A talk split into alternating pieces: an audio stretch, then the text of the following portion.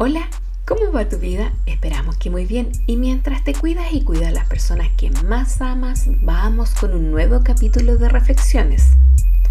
Enfocar intencionalmente tu atención hacia dentro de ti para examinar tus pensamientos, sentimientos, acciones y motivaciones es aplicar la autorreflexión. Y lo anterior es importante porque te ayuda a formar un concepto de ti desempeña un papel influyente en tu estado de ánimo, juicio y patrones de comportamiento, permitiéndote identificar los aspectos fuertes y débiles y poder trabajar en estos últimos.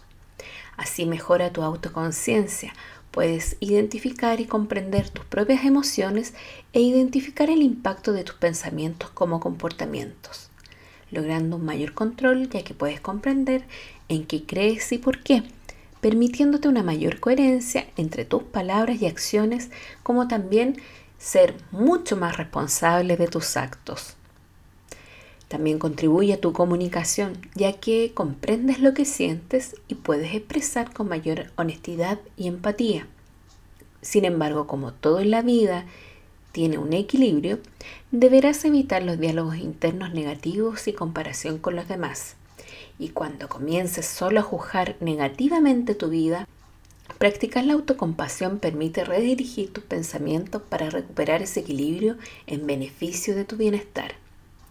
Entonces, ¿con qué frecuencias aplicas la autorreflexión en tu vida?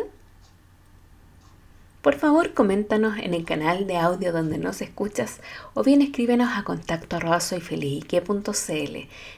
felices de leerte, ya que junto a ti construimos comunidad.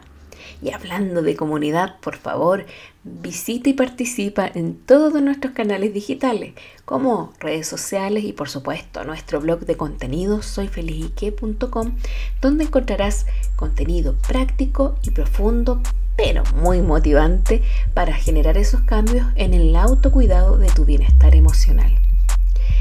En nombre de todo el equipo de CFIQ, te enviamos nuestros mejores deseos de un feliz comienzo para ti y ya nos estaremos reencontrando en un nuevo podcast. Cuídate.